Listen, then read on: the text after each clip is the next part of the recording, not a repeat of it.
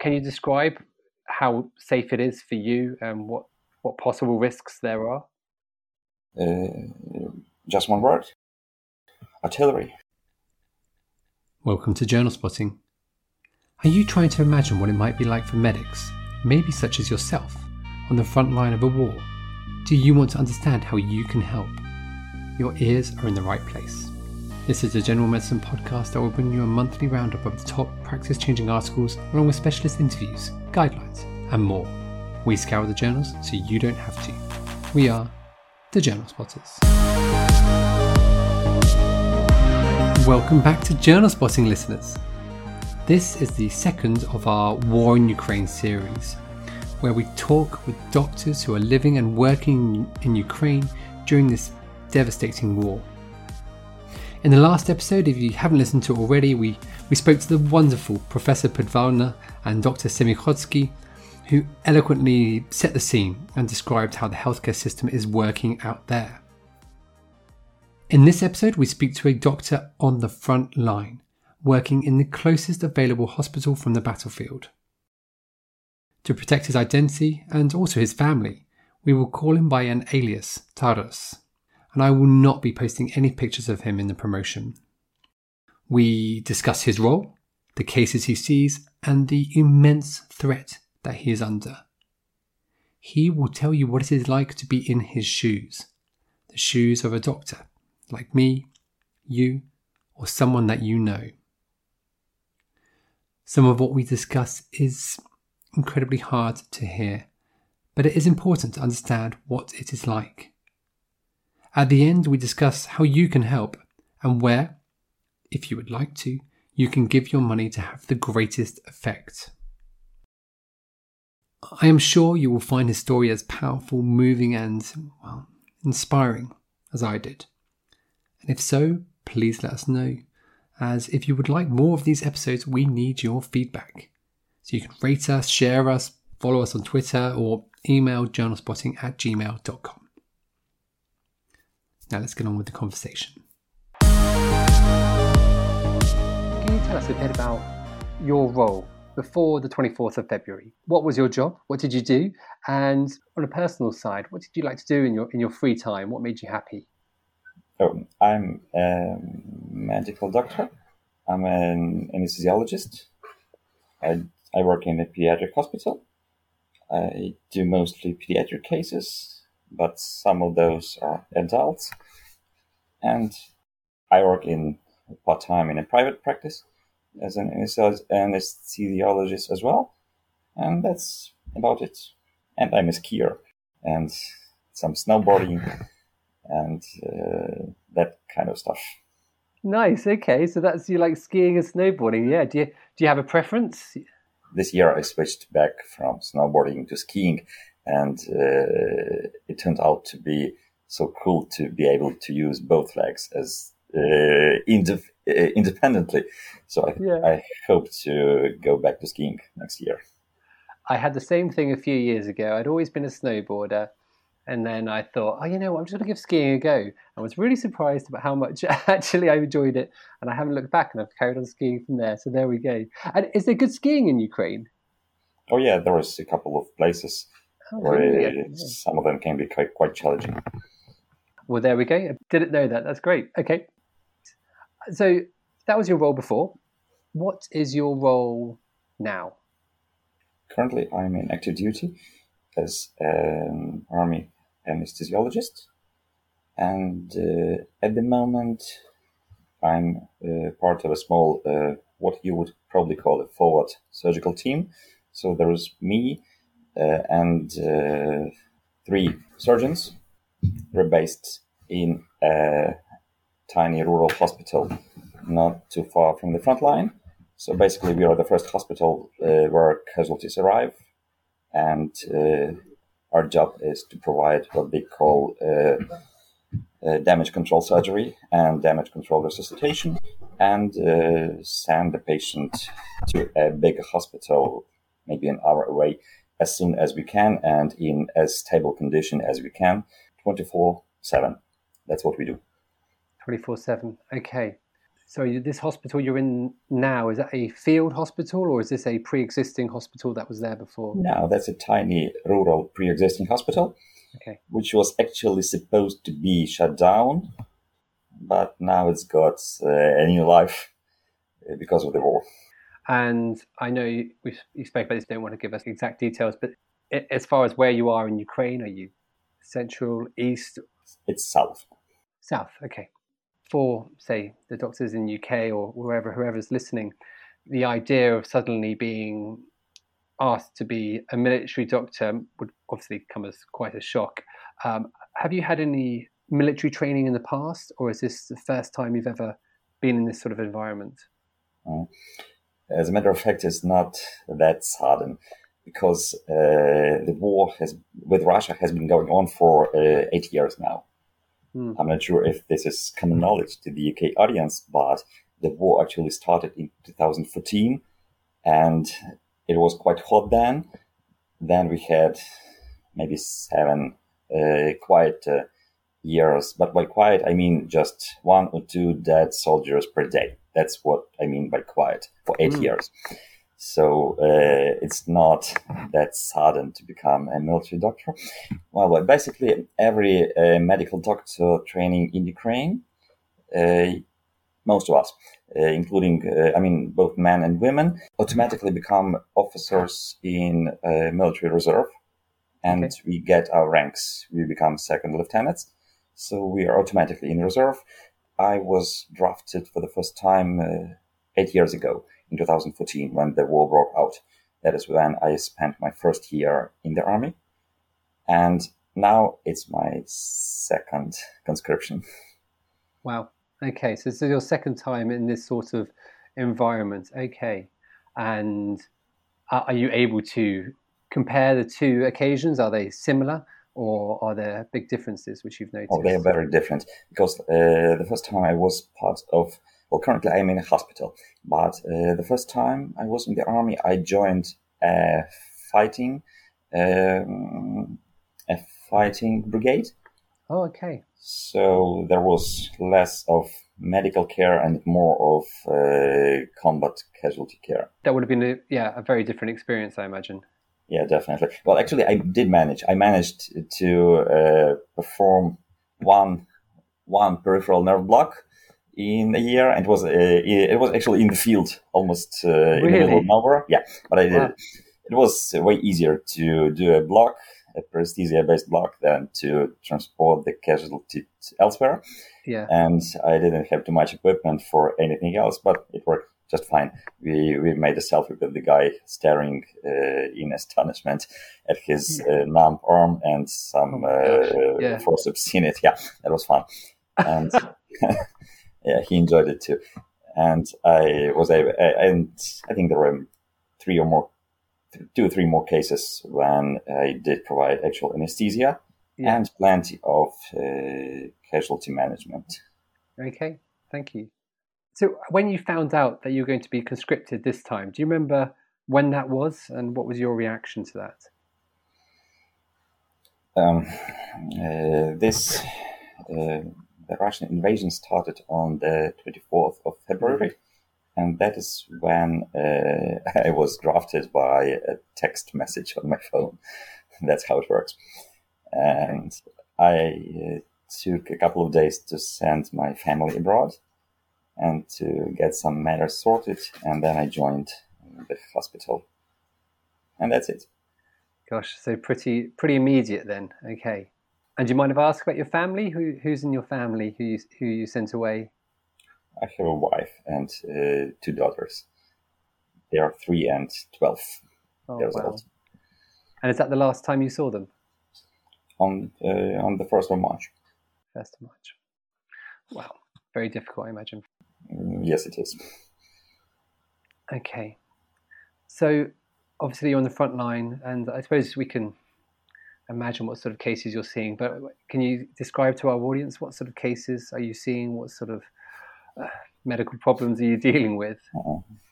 Mostly, it's minor casualties. Luckily, there's lots of them. Well, most guys have uh, body armor, and so my typical patient would have uh, a non-life threatening injury to their limbs. And my job is limited to making sure they are not in shock, making sure they are not uh, in a life threatening condition, uh, helping my surgeon if they need to do something urgently, and uh, ensuring some analgesia, and then sending the casualty elsewhere to a more um, to a bigger hospital. Okay. But every now and then we have more uh, severe cases with both civilians and uh, army personnel, both children and adults, with things like uh, pneumothoraxes and mutilated limbs and massive hemorrhage and shock and uh, things like that. So that's when the damage control resuscitation comes on the stage. Yeah. Okay. And your prior experience, I'm sure, well, would lend itself to that. So I was going to ask about this actually. So you see, you're seeing soldiers, obviously. Mm-hmm. Um, you're seeing civilians as well. Um, are, are, they seen in the in the same way as the soldiers, um, or is it only if they're really sort of critically ill that they would come to you rather than going to another hospital? Uh, I'm the first hospital. Uh, I'm the nearest hospital to the front line, and the front line, you know, it's not in the desert uh, there is villages and there are people there, and there are even, there are even, even children there. So um, whoever gets injured, you know, uh, those shells they do not choose. So whoever uh, is injured or is, is, brought to my hospital simply because I'm the uh, nearest. We are the nearest hospital to the battlefield. That's it, and uh, the care is essentially the same. Yeah, no, sure, I got you. I, I, was wondering, do you ever see any Russian soldiers? Do they do they come your way as well, or um, is that a totally separate path? Uh, I haven't been lucky or unlucky yet, but my colleagues have been, so we do see, see some injured Russian Russian soldiers every now and then. Not too often, though. No. Do they receive the same care? Does a, a Russian prisoner, a soldier, receive the same care as a Ukrainian um, national, or is it different? We, I literally have no idea how it works. I wouldn't imagine how care could be different. Yeah, it's just same physiology and same bullets. Yeah, no, that's interesting. Maybe more security, but the same care.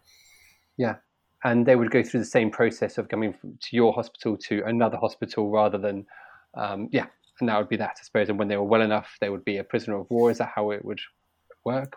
I think logistics would change uh, slightly because of the situation. When if mm. uh, the uh, the person in question were in a critical condition, obviously I would be the first doctor to see them.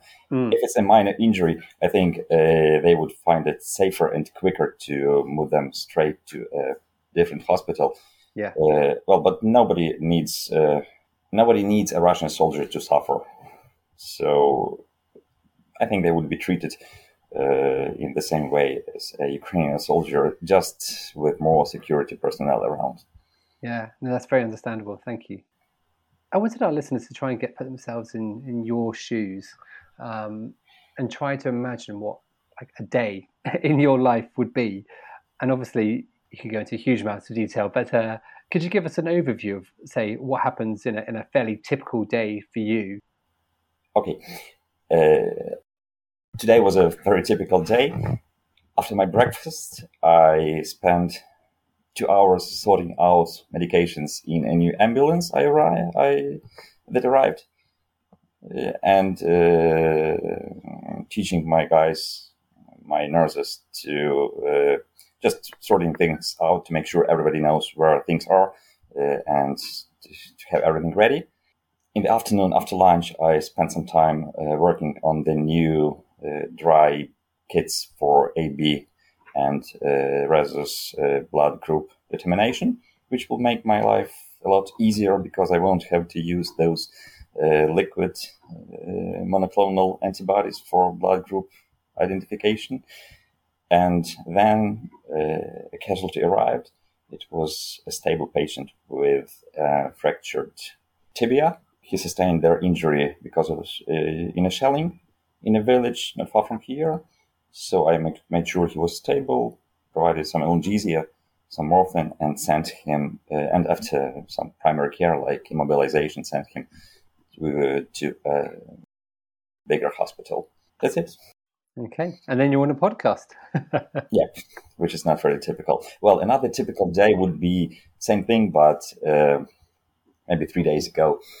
Uh, basically, same routine: breakfast, lunch, and then out of a sudden we heard uh, sirens, sirens of an ambulance, and uh, they brought us two patients.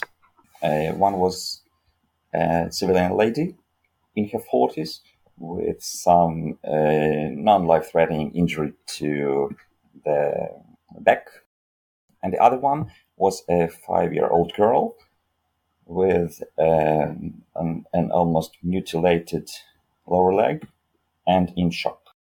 They had sustained their injury nearly three hours before that, so it took a, took a while to bring them bring them here, and we took them uh, to the operating room and performed some surgery and some uh, damage control resuscitation. That's it. Okay, so quite varied, and as you say, a whole whole range of soldiers, civilians, children, and a whole range of uh, trauma, mainly, I guess. If somebody is medically unwell, if they've got sepsis for some reason, that sort of thing, would that come via you as well, your your hospital, or would that go sort of further afield? Um, no, I had a stroke, a suspected stroke yesterday. It was a soldier, a soldier in his 50s, and I had a suspected angina attack in a, in quite a young soldier uh, three days ago. Okay, so a real range of things you're seeing. That's, that's really interesting. Does your hospital does it have enough resources? Um, from what you've described, it sounds like it, it probably does. At the moment, I have everything I need for even quite complex cases. We are slightly short of staff because uh, a significant proportion of, of civilian medical personnel uh, chose to leave the area because the area is definitely unsafe. Uh, but basically, we have all the equipment we need and all the supplies we need, and it's coming. For example, uh, the day after tomorrow, I'm expecting a patient warming device, which had not been here, and a video laryngoscope, which I asked somebody to send me just in case. And well, basically, um, by that you can judge how well equipped I am. Basic things like patient monitoring and mechanical ventilation and oxygen and uh, whatever, it's all here. Okay, good. And do you know where is where it's coming from? Is that coming from, you know, a central Ukrainian source, or is it, um, or is this being supplied by charities? Um, do you have an idea about that? I do. A lot has come from uh, the government, mm-hmm. and a lot has come and is coming from charities. Uh, it's very easy. Uh, if I need something from the government, I make a call, some paperwork, and it arrives but not on the maybe not the next day. Maybe it might take a week or two or three. Uh, so we need to plan ahead, which is which is okay. okay. And if yeah. it's something that I don't expect the government to buy, I make a phone call or two, and it's and the device in question is usually on its way from charity. Wow. Yeah. Some time ago, I ordered, uh, I requested a charity to send me an infusion pump. I needed one more to make sure both my operating rooms are equipped in a proper fashion. So I did that. Same with a patient monitor. Why I there is enough monitoring equipment, but I wanted one more device. So I, I asked a charity to bring that, and it took no time at all. Brilliant. Okay, yeah, it's been one of the fantastic things which we've seen is just the support for Ukraine from you know from our country, from other countries, and the involvement of charities trying their best to you know to bring the aid which is needed you mentioned about being safe and lots of medical personnel leaving because they don't feel safe. Um, can you describe how safe it is for you and what, what possible risks there are? Uh, just one word artillery. Yeah.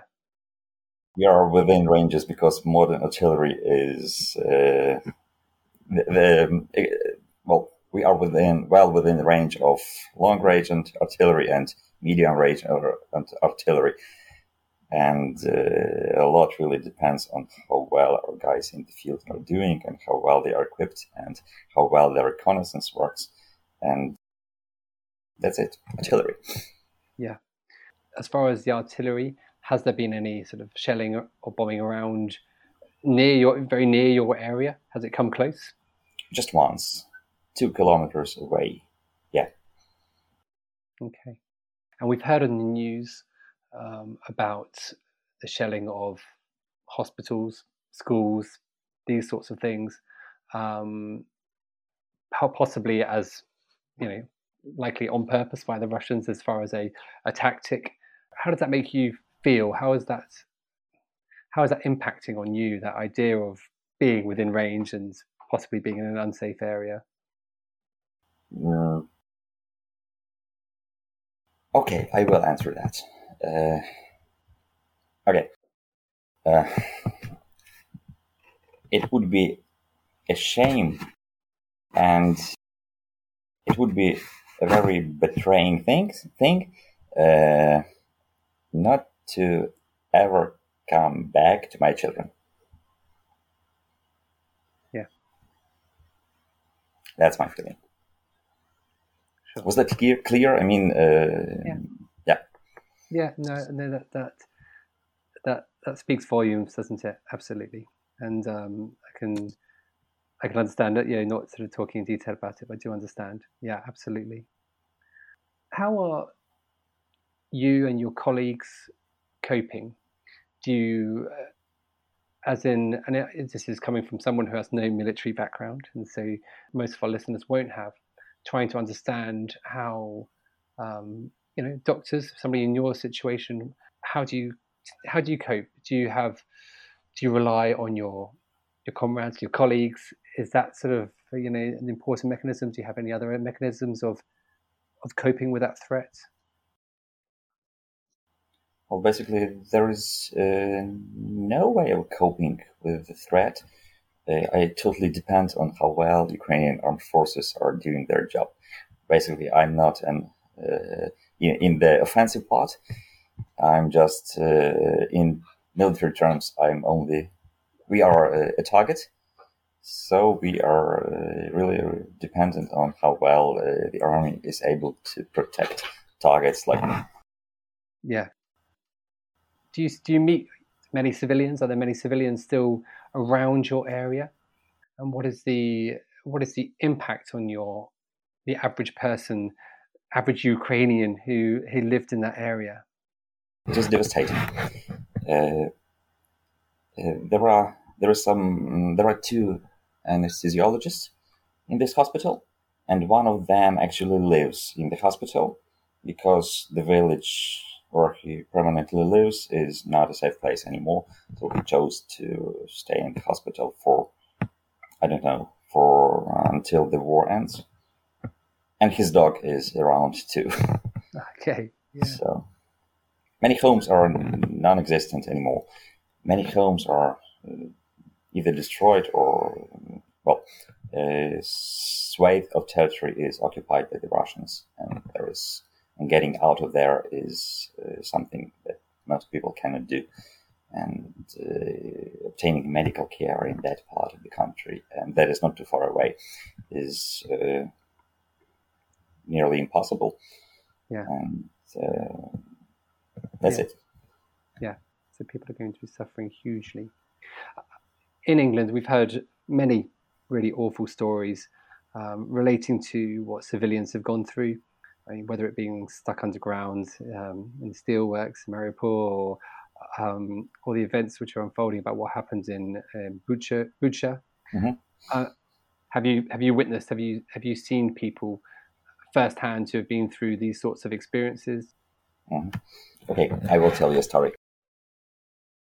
A uh, story of 14 civilians who tried to uh, in broad light, in broad daylight, they tried to uh, cross a river to travel from the occupied part of the country to the uh, part of the country controlled by Ukraine, and it was in broad, in broad daylight, so it was quite apparent they were civilians. Some of them children. I believe there were four or five children, and uh, the Russians shelled their boat when it was already on the Ukrainian shore. So uh, the first patient who came my way was a five-year-old boy. He was, he was okay. He had just um, wound on his buttock, so he was screaming in Russian. He was screaming in Russian. Uh, the bandits have been shelling us. That's what he said.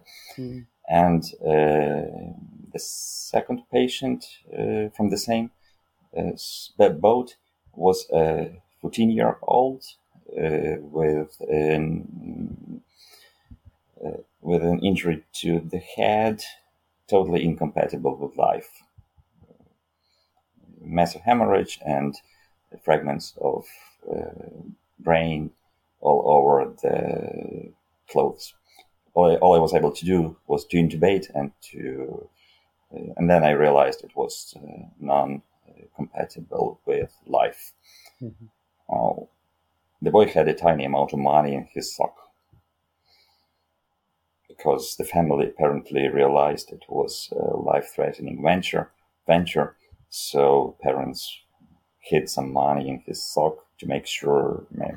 Well, they realized they wouldn't, they might not make it to the end of the journey, and uh, most of them didn't.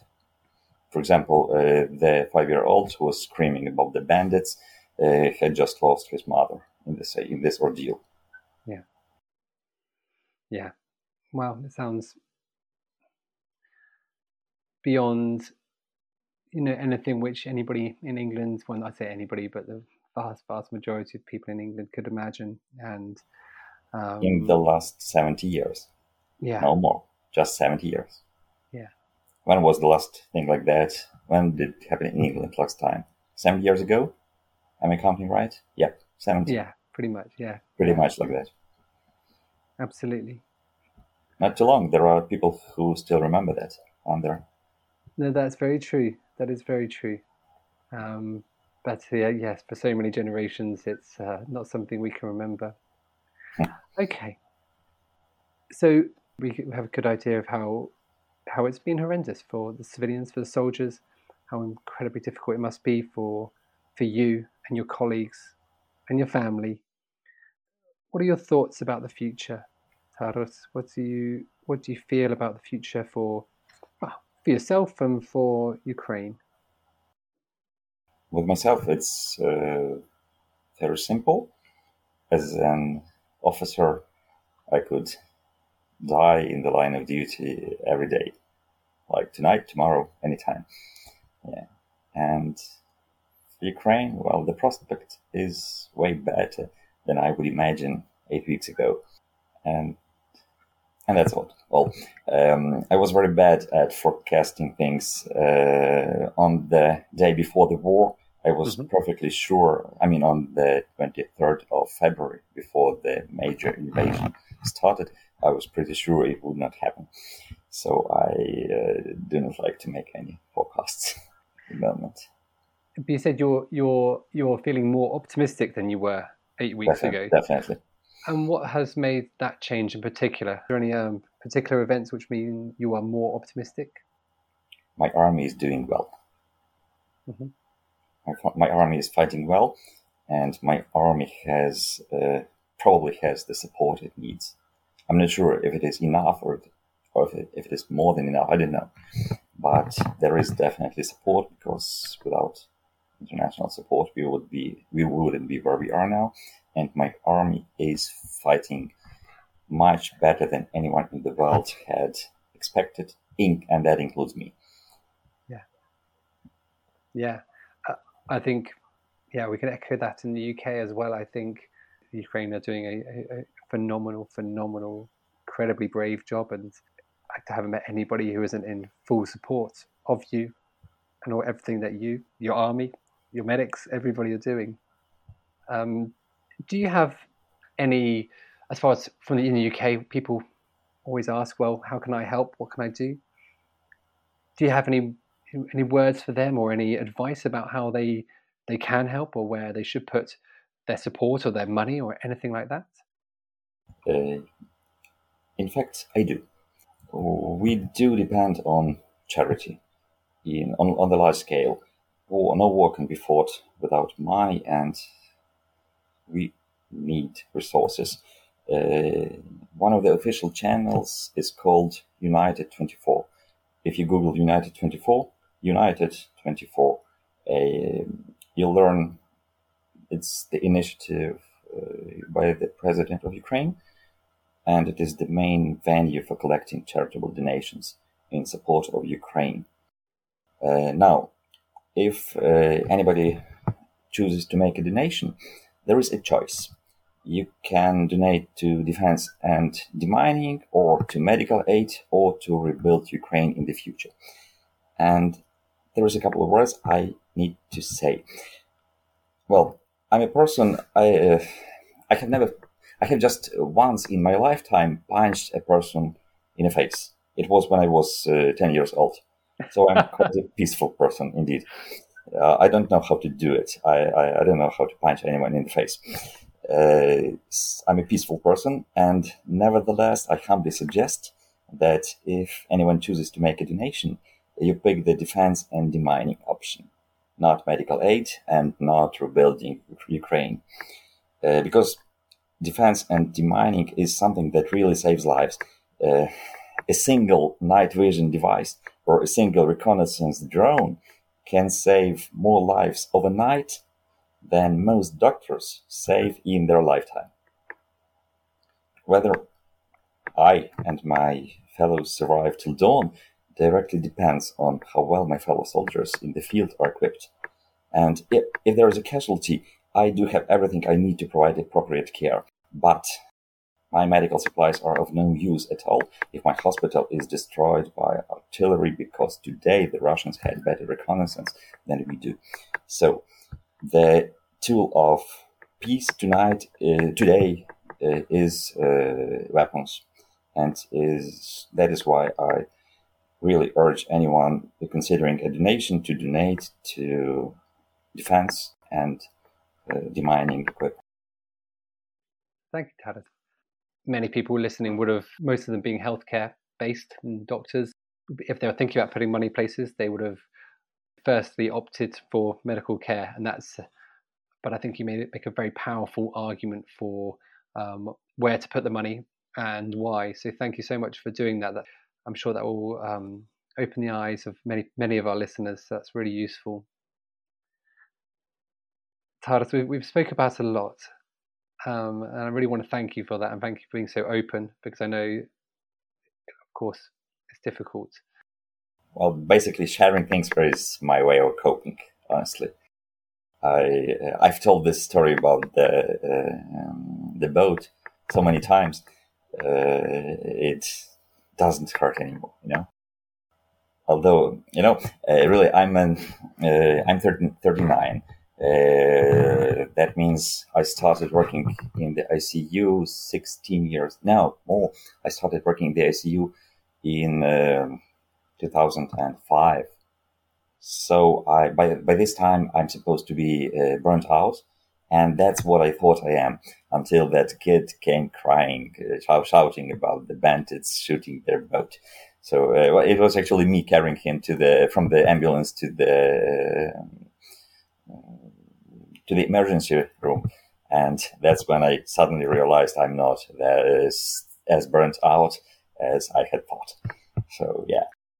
There's still life to you yet, is there? yeah. Do you have any final words you'd like to, to leave for our listeners or? Not really. See you in London after the victory. Sounds good. Come to London and we'll come and say hi. That sounds amazing thank you again, and uh, good luck with everything. You're doing a phenomenal job, and we will continue to support you however, however we can. Thank you. Thank you. Have a great evening.